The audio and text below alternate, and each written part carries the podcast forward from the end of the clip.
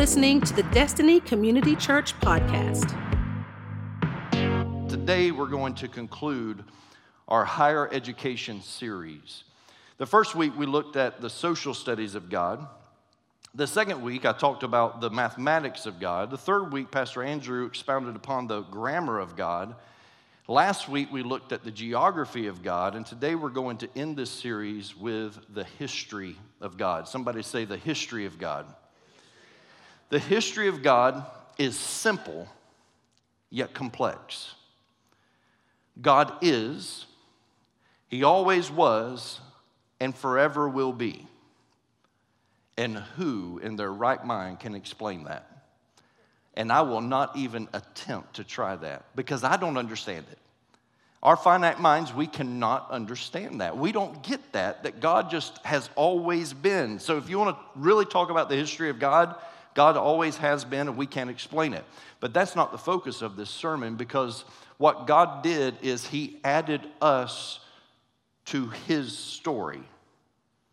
To His story. He added us to history. He added us to it. As the story was unfolding, God placed us in the middle of his story. And, and this is what we are certain of about the history of God that he allowed us to be a part of it. So just feel privileged today that the creator of the universe said, I want you to be a part of my story. I want you to be a part of history. Personally, I love history. I do. I'm a history buff. I love it. I love watching movies about real life historical events. Uh, one of my, my favorite movies is, is the movie 42 about the life of Jackie Robinson. I love that movie, such a great movie. I loved the movie Lincoln. I don't know if you saw the movie Lincoln. I remember one President's Day, I made my kids go to the theater with us and watch that movie about our 16th president. And that's just who I am. It's kind of the patriotism within me. And so I love the movie Lincoln.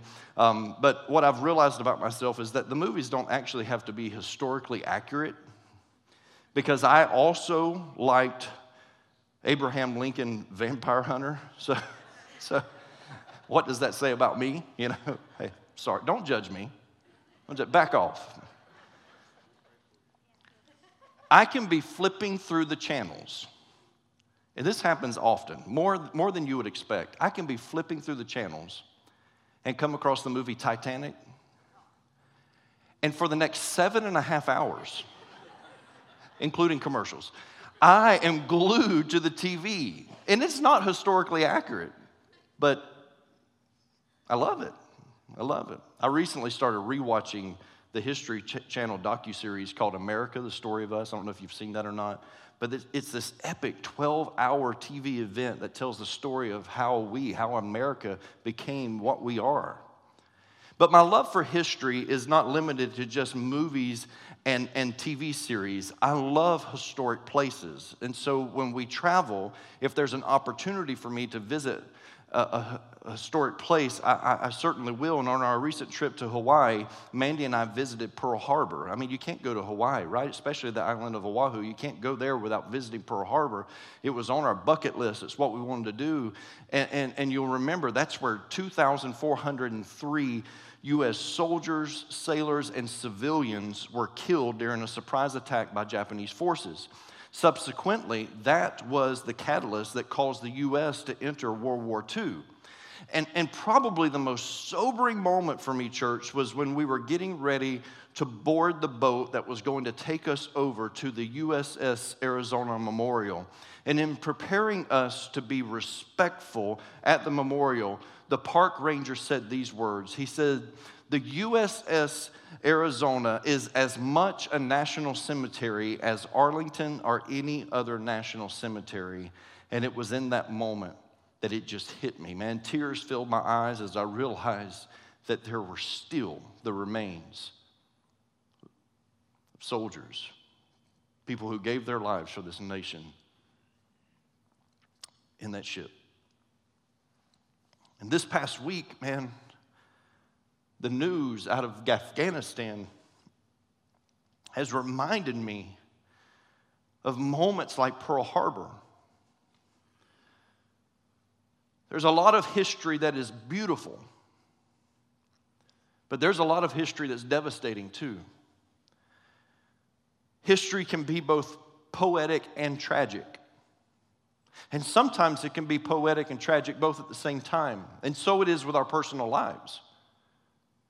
When you think about our lives, the story of who we were and who we are and, and how we got here, it's, it's filled with both joy and pain. The history of your life has joyous moments and it has painful moments. And as you read through the Old Testament, you can't help but notice that there is so much pain, there is so much heartache, there, there's, there's tons of tragedy in the Old Testament. And sure, I, I know there are the moments of victory spread throughout the pages, but for the most part, there is just much hurt and, and so many setbacks. The history of the Old Testament is a story of God's people in constant turmoil with their faith and, and their obedience to God. They try, but they just fail. They, they just can't get it right. But the story of the Old Testament is also the story of God in constant pursuit of a relationship with his people. And, church, that is a truth that has not changed. God is still in relentless pursuit of us. But throughout the Old Testament, we see people struggling to trust God. One of those stories is found in Genesis chapter 18, and that's where I'll begin today. Genesis chapter 18. And it's the story, a very familiar story about a man named Abraham and his wife Sarah. I know that for many of you, you know this story inside and out, yet for others, this will be brand new knowledge for you. But, but let me tell you, don't dismiss this because I want to point something out to you today that I believe is life changing for us. Genesis chapter 18. I want to begin by reading verses 1 through 15. Genesis chapter 18, beginning with verse 1. the Lord appeared again to Abraham near the oak grove belonging to Mamre. One day, Abraham was sitting at the entrance to his tent during the hottest part of the day. He looked up and noticed three men standing nearby. When he saw them, he ran to meet them and welcomed them, bowing low to the ground. So immediately, church, immediately, Abraham recognizes there's something different about these men. He recognized that they were godly. And he says these words in verse 3. He says, My Lord, he said, if it pleases you, stop here for a while. Rest in the shade of this tree while water is brought to wash your feet. And since you've honored your servant with this visit, let me prepare some food to, ref- to refresh you before you continue on your journey. All right, they said, do as you have said. So Abraham ran back to the tent and said to Sarah, Hurry, get three large measures of your best flour, knead it into dough, and bake some bread.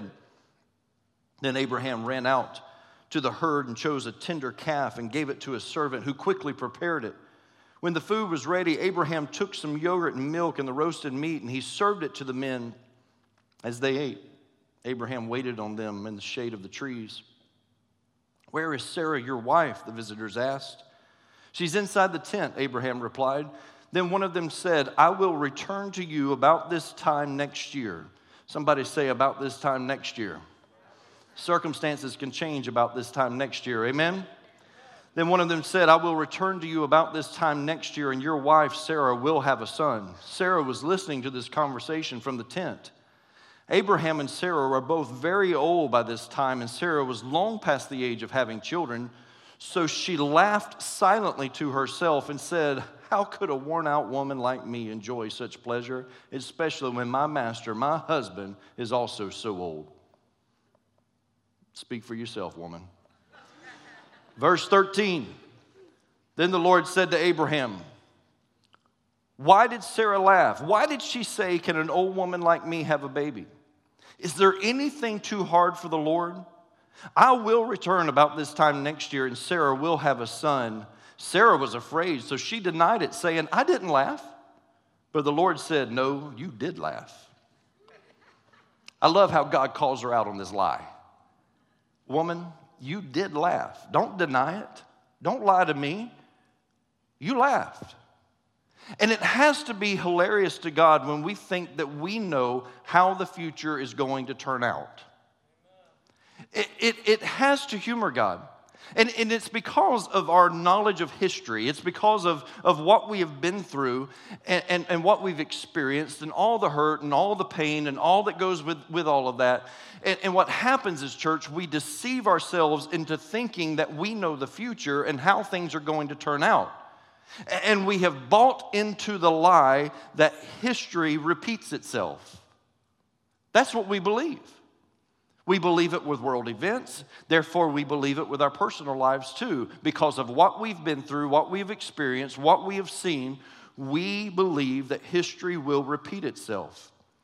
And I need to explain to you that, that I'm a student of graphs and charts, and I have been for a while. Since the early days of our church, I have always charted our, our, our church attendance and, and, and uh, everything from attendance and finances and, and even midweek services and that kind of stuff because I, I, like to look at the numbers. And usually, in looking at those charts and, and looking at graphs, I, I have a good sense of where the church is heading and, and I can track growth trends and, and, and different seasons that our church ha, has been through. And, and so for me, it, it's, just, it's just something I enjoy doing. That is until 2020 hit. And when 2020 hit, everything that I knew about church growth just went out the window.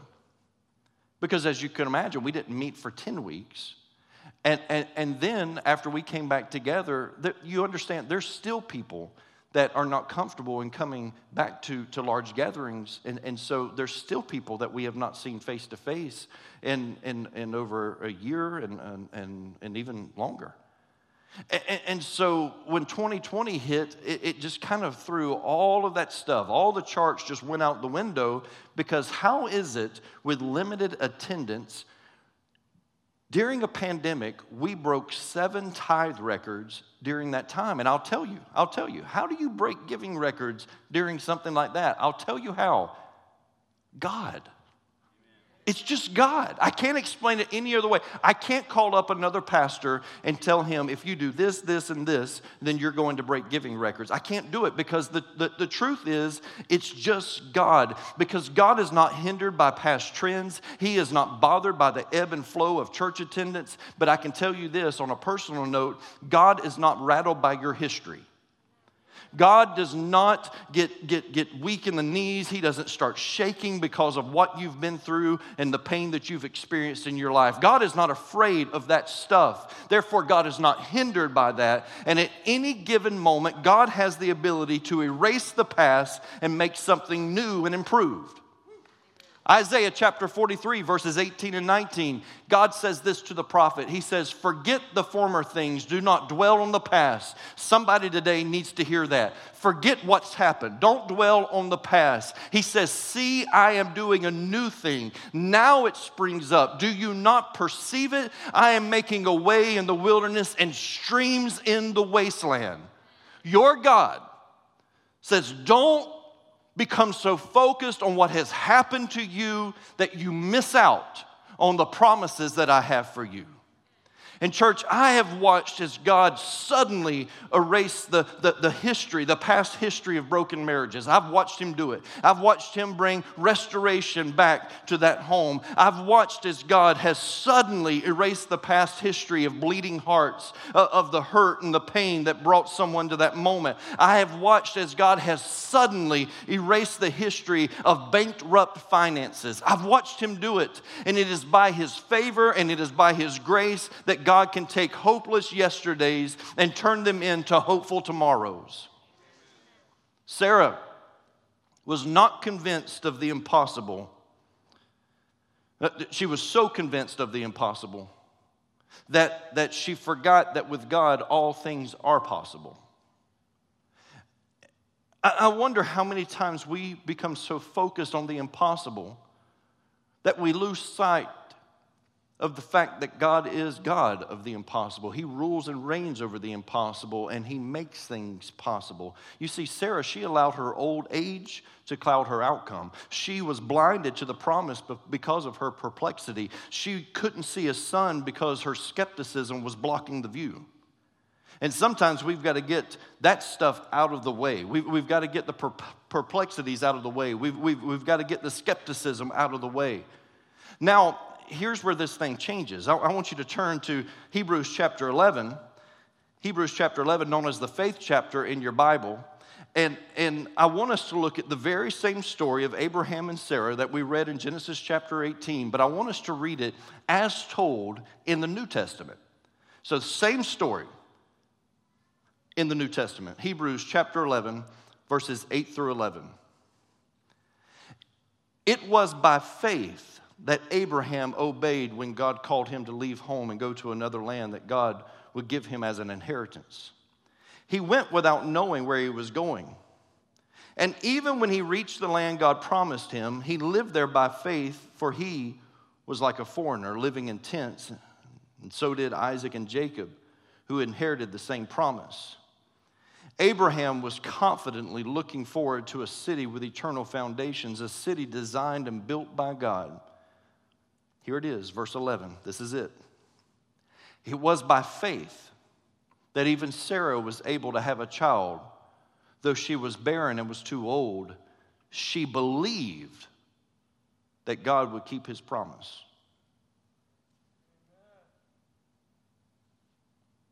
She believed that God would keep his promise. Wait. What's happening? Because thousands of years earlier, that's not the story that was told. It's the same people, it's the same story, but there's some different details. They're describing Sarah completely different than the way I took her in Genesis chapter 18. Maybe it's just me. Maybe it's just my judgmental attitude. But let me tell you what's happened. This is history after it's poured through the filter of God's grace.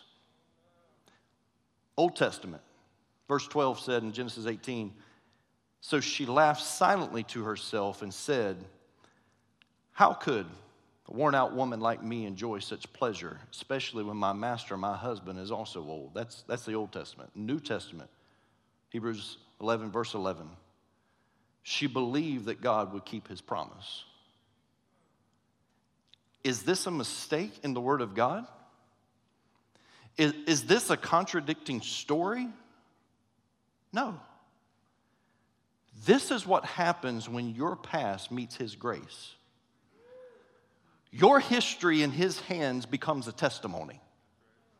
Oh, somebody, somebody's got to grab this today. You've got you've got to take this with you. You've got to walk out of this room carrying what I'm telling you right now.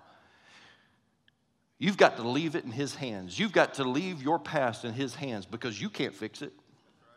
And too many people, too many people, they put it in his hands only to take it back because it is their identity. You've allowed your past to dictate who you've become, and it has become your identity. and it, it, it dictates all decisions of your life because you are trapped by your past. And some of you, some of you, I, maybe it was just me, but some of us have looked down our nose with contempt on poor Sarah. And we have labeled her and we've testified against her. You doubted God. How could you? You doubted God. You laughed at God. She laughed at God. And, and we're perfectly comfortable with, with putting that contempt on someone. But let me tell you about your God, okay? I can't explain all of God's history, don't even want to attempt that. But God is not keeping a record of our past in his back pocket just so he can bring it up at the wrong time and throw it against you. That's not what your God is doing. That's what we do. That's how we operate. We hold people in contempt for the past. And it's this defense mechanism to keep us from getting hurt again. Right or wrong, that's the way it is. But that's not how God operates because God just lays it all out there. God just opens his heart wide and he just lays it out there. And if you receive it, you receive it. If you don't and you trample upon it, then he just is willing to get crushed again and again and again.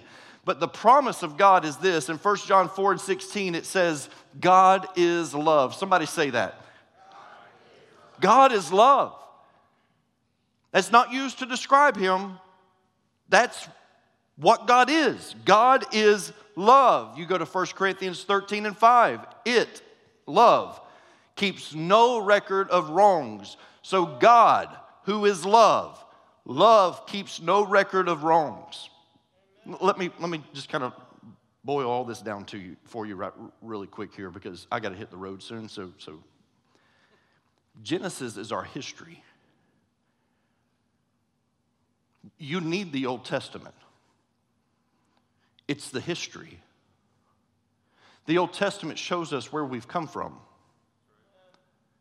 It shows us what life was like before the age of, of grace, before this dispensation. It shows us.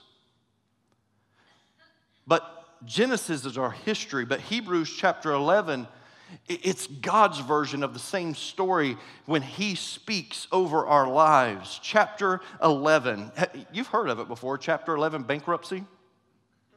Some of you have experienced it. In its simplest form, chapter 11, bankruptcy suspends all collection activities. Chapter 11, bankruptcy suspends all foreclosures. It suspends all repossessions. But this is my favorite part. Chapter 11, it suspends all judgments. When it comes to our past, we need to file for Hebrews chapter 11. Sarah could have gone down in history as the woman who laughed in the face of God, but instead, Hebrews chapter 11, Grace said she believed that God would keep his promise. Church, I am not my past. Somebody say that. I am not my past. If you're watching online, type it in the comments right now. I am not my past. I'm not. I'm not who I used to be. And, and, and I have figured this out. This, this is good. We're going we're going to close this thing out. What's the biggest difference between Genesis chapter 18 and Hebrews chapter 11? What's the difference? It's one word Jesus. The most significant event that happened between those two chapters in your Bibles, thousands of years, the most significant event that happened is Jesus. Jesus entered into history. God incarnate, Emmanuel, God with us. What's the difference between your past and your new promise? Jesus. What's the difference between a woman that laughed at God and a woman that believed in God? Jesus. And the difference between your old and your new is simply Jesus. Yesterday, yesterday I received a message from a man in our church that had just finished coaching his first football game and coaching his son. His first game of the season, first time with him taking on the role like this. And he told me in the message, he said, they did good, they played hard. I'm very proud of them, even though we didn't win. And I sat there and I, I listened to this message and I thought to myself, they may not have won on the, on the field, but this man is winning at life. CJ Stan.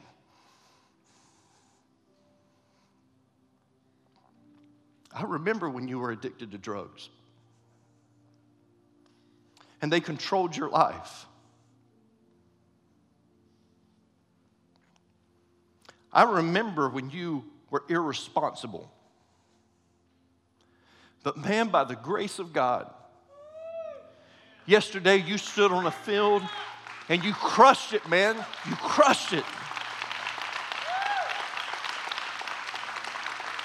Thank you. This room is filled with people who allow God to take them from their Old Testament into their New Testament. From what life looked like and how they were described without grace to how God looks at them and describes them with grace. The thought of redemption in some of your lives was almost comical. We would have laughed in the face of God. But God, God has a Hebrews chapter 11 for every single one of us. We will not be defined by our doubt.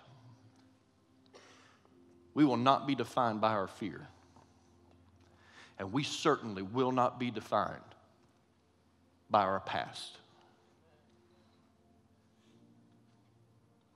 Behold, I am making all things new. All things. Every single thing. You've just got to put it in His hands.